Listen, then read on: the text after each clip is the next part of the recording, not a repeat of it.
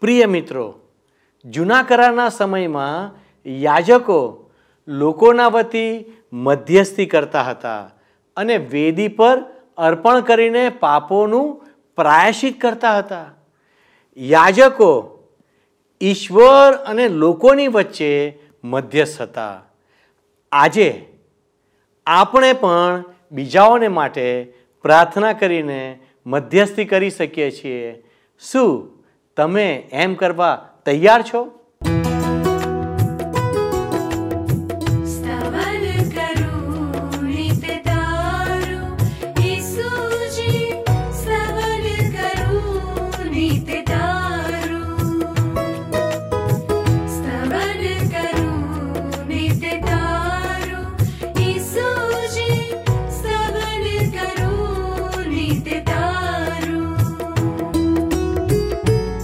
आज सवारे साध सु महिमा करु प्रभु तारो। महिमा करु प्रभु तारो।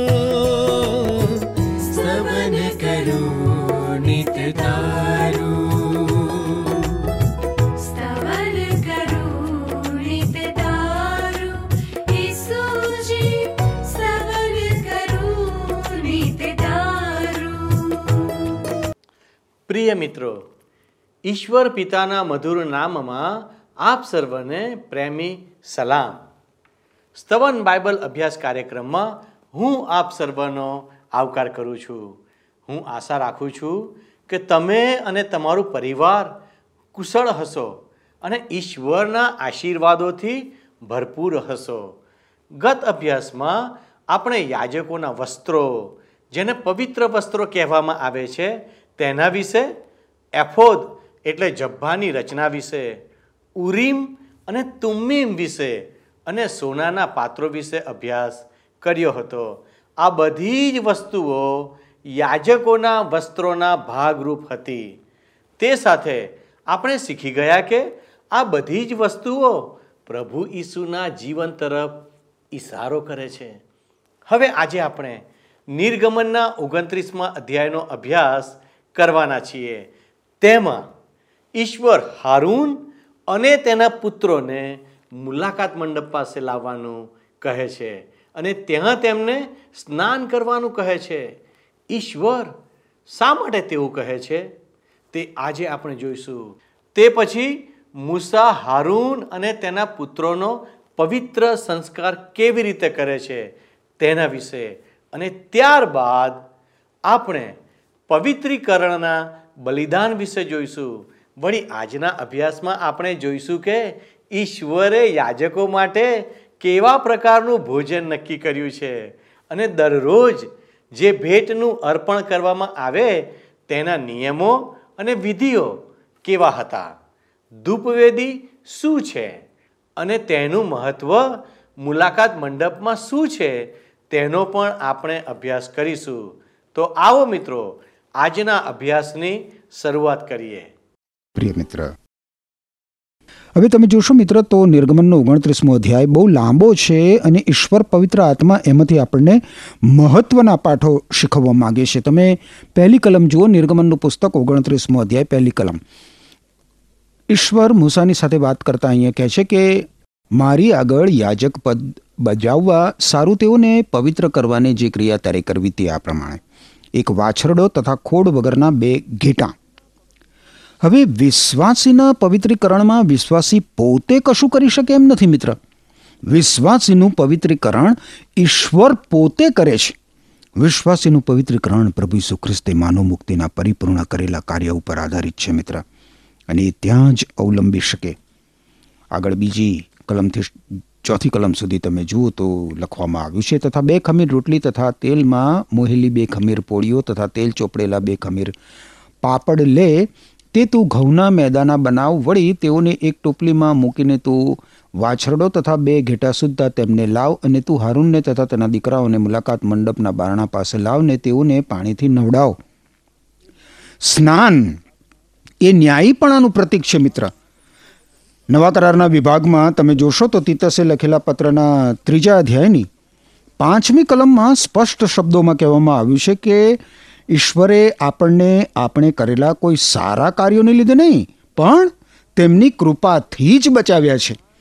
ઈશ્વરે આપણને સ્નાન કરાવીને પવિત્ર આત્મા દ્વારા નવો જન્મ અને નવું જીવન આપ્યા છે. અહીંયા મિત્ર જે સ્નાન દર્શાવાયું છે, એ તો નવેસરથી જન્મ પામવા સાથે સંલગ્ન છે. મુલાકાત મંડપમાંનો હોજ જુદા જ પ્રકારની સ્વચ્છતાની વાત કરે છે. હવે મોશે હારૂનને વસ્ત્ર પરિધાન કરાવશે. જુઓ પાંચથી નવ કલમો, નિર્ગમનનું પુસ્તક, ઓગણત્રીસમો અધ્યાય, પાંચથી નવ કલમ. શું કહે છે અહીંયા? અને વસ્ત્ર લઈને તું હારૂનને અંગરખો તથા એફોદનો જામો તથા એફોદ તથા ઉરપત્ર પહેરાવને એફોદના કારીગરીથી વણેલા પટ્ટાથી તેની કમર બાંધ અને તેને માથે તું પાઘડી મૂકને પાઘડી પર પવિત્ર મુગટ રાખ. અને અભિષેકનું તેલ લઈને તે તું તેના માથા પર રેડને તેને અભિષેક કર.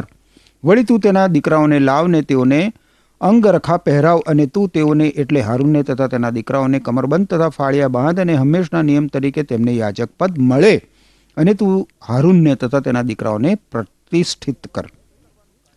હવે અભિષિક્ત કરવાનું કાર્ય મેં અગાઉ તમને કહ્યું ને, એ જ પ્રમાણે ઈશ્વર કરે છે મિત્ર. આપણે નથી કરતા. લેવીએના પુસ્તકના આઠમા અધ્યાયની એકથી તેર કલમો તમે જોશો તો તમને એની પ્રતીતિ થઈ જશે.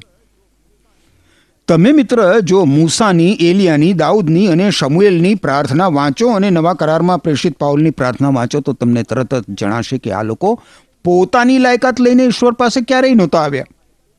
પોતે શું કરવા માગે છે તે અંગેના ઈશ્વરને વચનો આપતા આપતા એ લોકો ઈશ્વર પાસે આવ્યા નહોતા.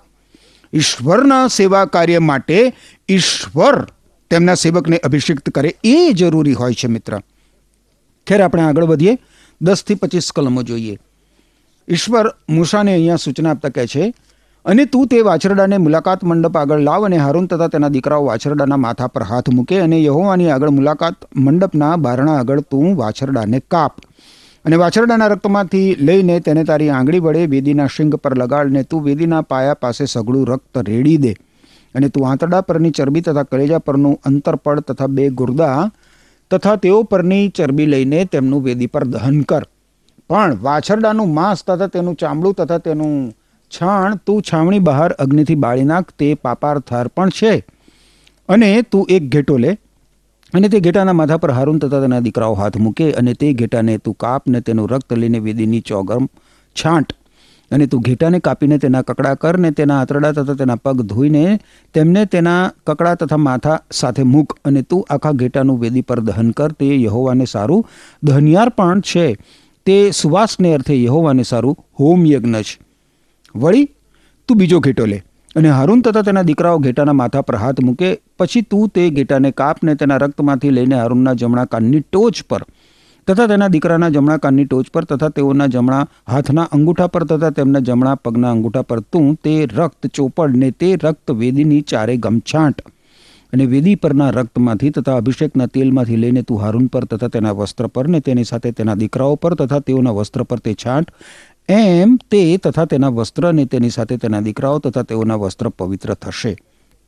વળી તું ગેટાની ચરબી તથા પૂંછડી તથા આંતરડા પરની ચરબી તથા કલેજા પરનું અંતરપળ તથા બે ગુર્દા તથા તેમના પરની ચરબી તથા જમણી ખાંધ લે, કેમ કે તે પ્રતિષ્ઠાનો ઘેટો છે. અને બે ખમીર રોટલીની જે ટોપલી યહોવા આગળ છે, તેમાંથી તું એક રોટલી તથા તેલમાં મોહેલી એક પોળી તથા એક પાપડ લે, અને તે સર્વ તું હારૂનના હાથમાં તથા તેના દીકરાઓના હાથમાં આપ, અને તું યહોવાની આગળ તેમની આરતી કરીને આરતાર્પણ કર. અને તેઓના હાથમાંથી તેઓને લઈને તું યહોવા આગળ સુવાસને સારું વેદી પર દહનિયાર પણ પર મૂકીને બાળ. તે યહોવાને સારું હોમ યજ્ઞ છે. આપણે જોઈએ છે મિત્ર તો પ્રમુખ યાજક અને તેના દીકરાઓએ વાછરડા ઉપર હાથ મૂકવાના હતા. પ્રાણી ઉપર હાથ મૂકવાની બાબત પરિચય આપવા માટે હતી મિત્ર. જ્યારે પાપી માનવી વેદી પાસે આવતો અને તેણે લાવેલા પ્રાણીના માથા ઉપર હાથ મૂકતો, ત્યારે એનો અર્થ એ થતો કે એ પ્રાણી એનું સ્થાન લે છે. વાછરડાએ હારૂનનું સ્થાન લીધું. હારૂન પાપી છે અને એટલા માટે એને સ્થાને એ વાછરડો મૃત્યુ પામશે. આ દહનાર પણ છે. લેવી એના પુસ્તકમાં આપણે એ વિશે વિગતવાર જોઈશું. હવે એદનબાગમાં પણ દહનિયાર પણ હતું. આપણે જેને પિત્તળની વેદી તરીકે જોઈ, એને ક્યારેક દહનિયારપણની વેદી તરીકે પણ ઓળખવામાં આવે છે. કારણ કે મુખ્ય બલિદાન આ પિત્તળની વેદી ઉપર અર્પવામાં આવતું હતું. લેવીયના પુસ્તકમાં તમે જુઓ, પહેલો અધ્યાય, લેવીયનું પુસ્તક, પહેલો અધ્યાય.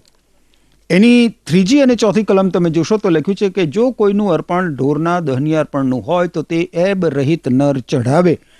તે તેને મુલાકાત મંડપના દ્વાર પાસે ચડાવે કે તે પોતે યહોવાની આગળ માન્ય થાય અને તે દહનિયાર્પણના માથા પર પોતાનો હાથ મૂકે અને પ્રાયશ્ચિત કરવા તે તેને સારું માન્ય થશે. જોયું તમે? મુખ્ય બલિદાન જે દહનિયાર્પણ હતું અને પ્રથમ બલિદાન હતું, એ તો પ્રભુ ઈસુ ખ્રિસ્તના વ્યક્તિત્વને પ્રસ્તુત કરે છે મિત્ર. ઈસુ ખ્રિસ્ત જે છે તે. વેદી ઈસુ ખ્રિસ્તે જે કાર્ય કર્યું છે, એનું સૂચન કરે છે.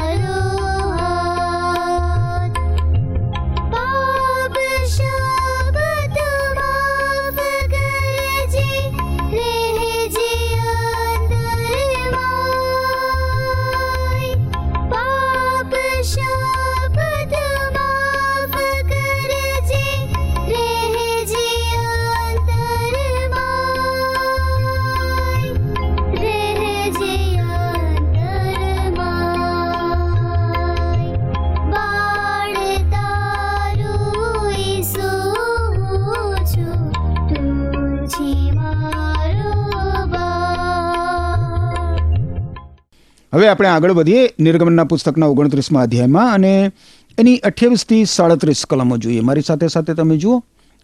અઠ્યાવીસથી સાડત્રીસ કલમો. અને તે હારૂનનો તથા તેના દીકરાઓનો ઇસરાયેલ પુત્રો પાસેથી સદાનો હક થશે. કેમ કે તે ઉચ્છલિયાર પણ છે.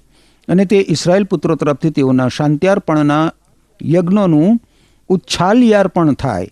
એટલે યહોવાને સારું તેઓનું ઉચ્છાલિયાર પણ થાય.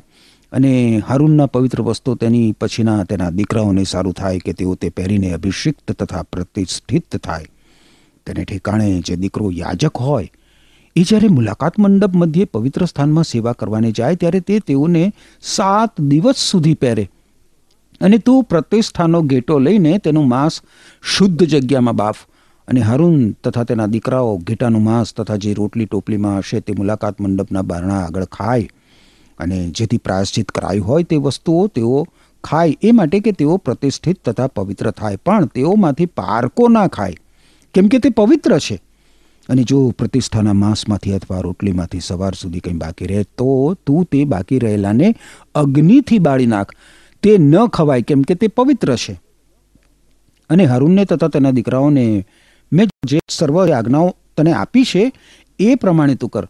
સાત દિવસ સુધી તું તેઓને પ્રતિષ્ઠિત કર અને તું દરરોજ પાપાર્થાર્પણનો વાછરડો પ્રાયશ્ચિત માટે ચઢાવ અને તું વેદીને માટે પ્રાયશ્ચિત કરે ત્યારે તેને તું શુદ્ધ કર અને તેને પવિત્ર કરવાને માટે તું તેને અભિષિક્ત કર. સાત દિવસ સુધી તું વેદીને માટે પ્રાયશ્ચિત કર ને તેને પવિત્ર કર અને વેદી પરિશુદ્ધ થાય.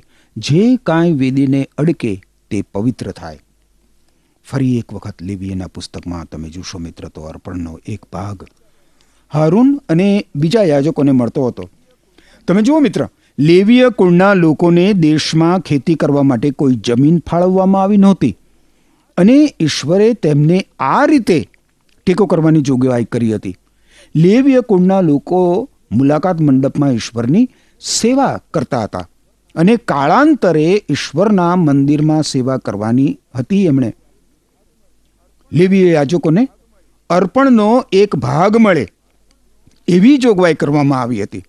હવે તેત્રીસમી કલમમાં જે કહેવામાં આવ્યું છે, એનું અનુસંધાન આપણને લેવી એના પુસ્તકમાં મળે છે. તેત્રીસમી કલમ કહે છે કે, ફરીથી વાંચો જો તેત્રીસમી કલમ શું કહે છે? તેત્રીસમી કલમમાં લખ્યું છે અહીંયા, અને જેથી પ્રાયશ્ચિત કરાયું હોય તે વસ્તુઓ તેઓ ખાય, એ માટે કે તેઓ પ્રતિષ્ઠિત તથા પવિત્ર થાય, પણ તેઓમાંથી પારકો ન ખાય, કેમ કે તે પવિત્ર છે. એના અનુસંધાનમાં મિત્ર તમે જોશો તો લેવીયના પુસ્તકમાં બાવીસમાં અધ્યાયની દસથી સોળ કલમોમાં શું કહેવામાં આવે છે? જુઓ, લેવીયનું પુસ્તક બાવીસમો અધ્યાય, તમે જુઓ. એની દસથી સોળ કલમો જુઓ. લખ્યું છે, તે પવિત્ર વસ્તુમાંથી કોઈ પારકો ખાય નહીં. યાજકનો પારકો મહેમાન કે મજૂર પવિત્ર વસ્તુમાંથી ખાય નહીં. પણ જો યાજક કોઈને પોતાના પૈસાથી વેચાતો લે, તો તે તેમાં ખાય. અને તેના ઘરમાં જે જન્મેલા, તેઓ પણ તેનાથી ખોરાકમાંથી ખાય. અને જો યાજકની દીકરી કોઈ બહારના માણસની સાથે પરણી હોય તો તે પવિત્ર વસ્તુઓના ઉછાલિયારપણમાંથી ખાય નહીં. પણ જો કોઈ યાજકની દીકરી વિધવા હોય કે છૂટા છેડા પામેલી હોય ને તેને ફરજંદ ન હોય તે પોતાના બાપના ઘરમાં પાછી આવી હોય તો જેમ જુવાનીમાં તે ખાતી હતી તેમ તે પોતાના બાપના ખોરાકમાંથી ખાય. પણ કોઈ પારકો તેમાંથી ખાય નહીં. ચૌદમી કલમ, અને જો કોઈ માણસ ભૂલચૂકથી પવિત્ર વસ્તુમાંથી ખાય તો તેમાં તેનો એક પંચમાશ ઉમેરીને તે પવિત્ર વસ્તુ યાજકને તે પાછી આપે. અને ઇસરાયેલ પુત્રોની પવિત્ર વસ્તુઓ કે જે તેઓ યહોવાને અર્પણ કરે છે, તેઓને તેઓ વટાળે નહીં. અને એમ તેઓ તેમની પવિત્ર વસ્તુઓ ખાઈને પોતાને માથે દુષ્ટતાનો ગુનો ન કરે, કેમ કે હું તેઓને શુદ્ધ કરનાર યહોવા છું. આ જ પ્રમાણે મિત્ર તમે જોશો તો નિર્ગમનના પુસ્તકના ઓગણત્રીસમાં અધ્યાયની છત્રીસમી કલમમાં જે કહેવામાં આવ્યું છે, એનો સંદર્ભ આપણને હિબ્રુઓને પત્રમાં જોવા મળે છે. છત્રીસમી કલમ તમે જુઓ, ઓગણત્રીસમાં અધ્યાયની નિર્ગમનનું પુસ્તક તો ત્યાં કહેવામાં આવ્યું છે, અને તું દરરોજ પાપાર્થાર્પણનો વાછરડો પ્રાયશ્ચિત માટે ચડાવ અને તું વેદીને માટે પ્રાયશ્ચિત કરે ત્યારે તેને તું શુદ્ધ કર અને તેને પવિત્ર કરવાને માટે તું તેને અભિષિક્ત કર. નિર્ગમનના પુસ્તકના ઓગણત્રીસમાં અધ્યાયની સાડત્રીસમી કલમ ઉપર હવે આપણે થોડો વિચાર કરીશું મિત્ર. સાડત્રીસમી કલમ ફરીથી વાંચું છું. સાંભળજો. સાત દિવસ સુધી તું વેદીને માટે પ્રાયશ્ચિત કર ને તેને પવિત્ર કર અને વેદી પરિશુદ્ધ થાય. જે કાંઈ વેદીને અડકે તે પવિત્ર થાય. અહીં આપણને મિત્ર ઈશ્વરની પવિત્રતા ઉપર પારાવાર ભાર મૂકવામાં આવેલો દેખાય છે. યાજકો, એમના પોશાકો, મુલાકાત મંડપ અને બલિદાન એ બધા પરમ શુદ્ધ અને અભિષિક્ત કરાયેલા હોવા જોઈએ. ઈશ્વરને મળવા માટે, ઈશ્વર માટે અલગ કરાયેલા જ હોવા જોઈએ. એની વિરુદ્ધ આજે શું જોઈએ છે આપણે? આજે તો આપણે ઈશ્વરની એટલી આમાન્ય પણ રાખતા નથી. એમની ભક્તિમાં ઝડપથી દોડી જઈને ઈશ્વર જે કહે તે પૂરતી ગંભીરતા વગર અધૂરા કાન માડીને સાંભળવાનું ના સાંભળ્યું કરીને ચાલ્યા આવીએ છીએ. આપણે મિત્ર એ યાદ રાખવું જોઈએ કે આપણે સર્વસમર્થ, સર્જનહાર અને વિશ્વના પાલનહાર ઈશ્વરની આરાધના ભક્તિ કરીએ છીએ. ઈશ્વરને પ્રાર્થના કરતી વખતે, તેમની આરાધના કરતી વખતે આપણે આ સનાતન સત્ય હંમેશા ધ્યાનમાં રાખવું જોઈએ. ઈશ્વર સમક્ષ આપણે પૂરેપૂરા ભક્તિભાવ અને પ્રાયશ્ચિત સહિત આવવું જોઈએ. ખેર આપણે આગળ વધીશું. નિર્ગમનના પુસ્તકના ઓગણત્રીસમાં અધ્યાયમાં. અને એની આડત્રીસથી ચુમ્માલીસ કલમો જોઈએ. ઈશ્વર અહીંયા સૂચના આપતા મૂસાને આગળ કહેશે, હવે વેદી પર તારે જે ચડાવવું તે આ પ્રમાણે. તું રોજ રોજ પહેલાં વર્ષના બે હલવાન હંમેશા ચડાવ એક હલવાન તું સવારે ચડાવ ને બીજો હલવાન સાંજે ચઢાવ. અને એક હલવાનની સાથે પાહીન પીલેલા તેલમાં મોહેલો એફાહનો એક દશાંશ મેદો લેવામાં આવે અને પિયારપણને સારું પાહીન દ્રાક્ષારસ અને બીજો હલવાન તું સાંજે ચડાવ ને સવારના ખાદ્યાર્પણ તથા પેયાર્પણ પ્રમાણે તું તેને કર કે તે સુવાસને અર્થે યહોવાને સારું હોમ યજ્ઞ થાય. અને તે પેઢી દર પેઢી યહોવાની સન્મુખ મુલાકાત મંડપના બારણા આગળ સદાનું દહનિયાર પણ થાય. ત્યાં તમારી સાથે વાત કરવાને માટે હું તમારી મુલાકાત કરીશ અને ત્યાં હું ઇસરાયલ પુત્રોની મુલાકાત લઈશ અને મંડપ મારા ગૌરવથી પવિત્ર થશે અને હું મુલાકાત મંડપને તથા વેદીને પવિત્ર કરીશ. વરી મારી આગળ યાજક પદ બચાવવા સારું, હું હારૂનને તથા તેના દીકરાઓને પવિત્ર કરીશ. આ પ્રમાણે ઈશ્વર કહે છે, મિત્ર. લેવીના પુસ્તકમાં ફરી એક વખત સતત ચાલતા દહન અર્પણની વિગતો આપવામાં આવશે. લેવીના પુસ્તકના છઠ્ઠા અધ્યાયની આઠથી તેર કલમો તમે જોજો અને ગણનાના પુસ્તકના અઠ્યાવીસમાં અધ્યાયની ત્રણથી આઠ કલમો તમે જોજો.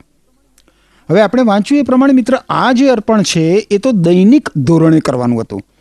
એક ઘેટું સવારે અર્પવામાં આવતું અને એક ઘેટું સાંજે અર્પવામાં આવતું. આ બાબત એ હકીકત તરફ ધ્યાન દોરે છે કે લોકોને સતત એ બાબતની યાદ અપાવવાની રહેતી કે એમનું સ્થાન લેવા માટે એમને કોઈની જરૂર હતી. અને એ કે એમના પાપનું પરિણામ મરણ હતું. પાપના નિકાલ માટે રક્ત વહેવડાવવું આવશ્યક હતું. ઇબ્રોને પત્રમાં આ સત્ય પ્રગટ કરવામાં આવ્યું છે. ઇબ્રોને પત્રના નવમા અધ્યાયની છવ્વીસમી કલમમાં લખ્યું છે કે જો તે પ્રમાણે હોત તો સૃષ્ટિના સર્જનથી જ ઘણીવાર ઈસુ ખ્રિસ્તે દુઃખ સહન કરવું પડ્યું હોત. એને બદલે જ્યારે સર્વ સમયોનો અંત પાસે આવ્યો છે, ત્યારે પોતાના બલિદાનો દ્વારા પાપ દૂર કરવા ઈસુ ખ્રિસ્ત સર્વકાળ માટે ફક્ત એક જ વાર પ્રવેશ્યા. આ કલમ અલબત્ત ઈસુ ખ્રિસ્તના બલિદાનની વાત કરે છે. ઘેટા, બકરા કે અન્ય પ્રાણીનું રક્ત માનવીના પાપને દૂર કરી શકે નહીં, પરંતુ ઈસુ ખ્રિસ્તનું રક્ત જરૂર માનવીના પાપ દૂર કરી શકે, કારણ કે યોહાને લખેલા પહેલા પત્રના પહેલા અધ્યાયની સાતમી કલમમાં કહેવામાં આવ્યું છે કે ઈશ્વરના પુત્ર પ્રભુ ઈસુ ખ્રિસ્તનું પવિત્ર રક્ત આપણને સર્વ પાપથી શુદ્ધ કરે છે. ઈસુ ખ્રિસ્તનું બલિદાન પૂરતું છે મિત્ર. પ્રભુ ઈસુ ખ્રિસ્તે પૂરતા પ્રમાણમાં માનવીના પાપનો પ્રશ્ન હલ કર્યો છે. ઈસુ ખ્રિસ્ત માત્ર એક જ વાર મરણ પામ્યા. સમયની સંપૂર્ણતાએ ઈસુ ખ્રિસ્ત પોતાના બલિદાન વડે માનવીના પાપને દૂર કરવા પ્રગટ થયા. વારું મિત્ર, આપણે હવે નિર્ગમનના પુસ્તકના ઓગણત્રીસમાં અધ્યાયની આગળ પિસ્તાળીસ અને છેતાળીસમી કલમો જોઈએ. છેલ્લી બે કલમો છે. પિસ્તાળીસ, છેતાળીસ કલમો. અહીંયા લખવામાં આવ્યું છે, અને હું ઇસરાયેલ પુત્રો મધ્યે રહીને તેઓનો દેવ થઈશ. ઈશ્વર યહોવા મૂસાને આ પ્રમાણે. અગાઉથી કહે છે. કહે છે કે હું ઇસરાયેલ પુત્રો મધ્યે રહીને તેઓનો દેવ થઈશ. અને તેઓ જાણશે કે હું યહોવા તેઓનો દેવ છું કે જે તેઓને મિસર દેશમાંથી કાઢી લાવ્યો. એ માટે કે હું તેઓ મધ્યે રહું, તેઓનો દેવ યહોવા હું છું. ઇઝરાયેલી લોકોને મિસ્ર દેશમાંથી બહાર કાઢી લાવવા પાછળ ઈશ્વરનો હેતુ એમની સાથે રહીને એમનું રક્ષણ કરવાનો હતો મિત્ર. સમગ્ર બાઇબલમાં સમગ્ર બાઇબલમાં ઈશ્વર એ પ્રદર્શિત કરે છે કે તે ગેરહાજર રહેનાર માલિક નથી. ઈશ્વર તો આપણી સાથે, આપણા હૃદયમાં રહેવા માંગે છે. બાઇબલમાં જે છેલ્લું પુસ્તક છે, સંદર્શનનું પુસ્તક, એના ત્રીજા અધ્યાયની વીસમી કલમમાં ઈશ્વર પ્રભુ ઈસુ ખ્રિસ્ત કહે છે કે હું બારણા આગળ ઊભો છું અને ખટખટાવું છું. હું તમારા હૃદયના દ્વાર આગળ ઊભો છું અને તે ખટખટાવું છું. જો કોઈ મારો અવાજ સાંભળીને બારણું ઉઘાડશે તો હું તેના ઘરમાં આવીશ અને તેની સાથે જમીશ અને તે મારી સાથે જમશે. પ્રભુ ઈસુ ખ્રિસ્ત, આ પ્રમાણે કહે છે, મિત્ર, તમારા જીવનમાંથી ઈશ્વરની બાદ બાકી થવા દેશો નહીં, મિત્ર. તમારા જીવનમાંથી ઈશ્વરની બાદ બાકી કરી નાખશો નહીં. ઈશ્વરના વચનોને આધીન થઈને ઈશ્વરને તમારા ઈશ્વર બનવા દો, મિત્ર. પ્રાર્થનામાં ઈશ્વરની સાથે વાત વ્યવહાર કરો. ઈશ્વરને તમારા સહનિવાસી માલિક બનવા દો. એમ કરવા માટે ઈશ્વર તમને કૃપા આપો. આમેન. મિત્રો, આજના અભ્યાસમાં ઈશ્વરે પ્રભુ ઈસુ વિશે ઘણી બધી મહત્વની વાતો પ્રગટ કરી છે. પહેલો પિત્તર બે અને નવમાં લખવામાં આવ્યું છે, પણ તમે તો પસંદ કરેલી જાતિ, રાજમાન્ય યાજક વર્ગ, પવિત્ર પ્રજા તથા પ્રભુના ખાસ લોક છો, કે જેથી જેણે અંધકારમાંથી પોતાના આશ્ચર્યકારક પ્રકાશમાં આવવાનું આમંત્રણ આપ્યું છે. તેના સદ્ગુણો તમે પ્રગટ કરો. મિત્રો, ઈશ્વરે આપણને આ ઉચ્ચ પદવીઓથી સન્માનિત કર્યા છે. આપણે જોઈએ છીએ કે આપણે યાજકોના વર્ગના છીએ અને ઈશ્વરે પ્રભુ ઈસુમાં આપણને પાપોની ક્ષમા આપી છે. આપણે જોઈ ગયા કે ઈશ્વરે સૌથી પહેલાં પવિત્રીકરણ ઉપર કાર્ય કર્યું. મિત્રો, આજનો અભ્યાસ આપણને શીખવે છે કે આપણે પવિત્રતા વગર ઈશ્વરની પાસે આવી શકતા નથી. નિર્દોષ હલવાનું બલિદાન એટલે પ્રભુ ઈસુના બલિદાન દ્વારા આપણને શુદ્ધ કરવામાં આવ્યા છે. મિત્રો, આનો અર્થ તો એ થયો કે જ્યારે આપણે પ્રભુ ઈસુ ઉપર વિશ્વાસ કરીને તેમની પાસે આવીએ છીએ, ત્યારે તે આપણને પાપમાંથી શુદ્ધ કરે છે. કારણ કે આપણા પાપોને બદલે તેમણે શિક્ષા સહન કરી અને મરણ પામ્યા. મિત્રો, વેદી ઉપર દરરોજ ભેટનું અર્પણ કરવામાં આવતું જે વિશ્વાસી તરીકે અને હવે તો યાજક વર્ગ તરીકે આપણને શીખવે છે કે ઈશ્વર સાથેનો આપણો સંબંધ દરરોજ હોવો જોઈએ. એક અઠવાડિયા કે મહિનાનો નહીં મિત્રો, પવિત્ર જીવન જીવવું એ દરેક વિશ્વાસીની ફરજ છે. યાજકો તો બીજા લોકોને ઈશ્વરની નજીક લાવવામાં સહાયરૂપ બને છે. શું તમે બીજા લોકોને ઈશ્વરની નજીક લાવવામાં મદદરૂપ બની રહ્યા છો? મૂસા, હારૂન અને તેના પુત્રોને યાજકોના વસ્ત્રો પહેરાવે છે, જે એક આત્મિક સંબંધને રજૂ કરે છે. મૂસા તો ઈશ્વરનો અભિષિક્ત હોવાને કારણે આ કાર્ય કરી શક્યો. પણ હવે તે હારૂન અને તેના પુત્રોને આ જવાબદારી સોંપે છે. આજ તો ખરી સેવા છે કે તમે બીજાઓને પણ જવાબદારી સોંપો, જેથી ઈશ્વરનું કાર્ય આગળ વધતું જાય.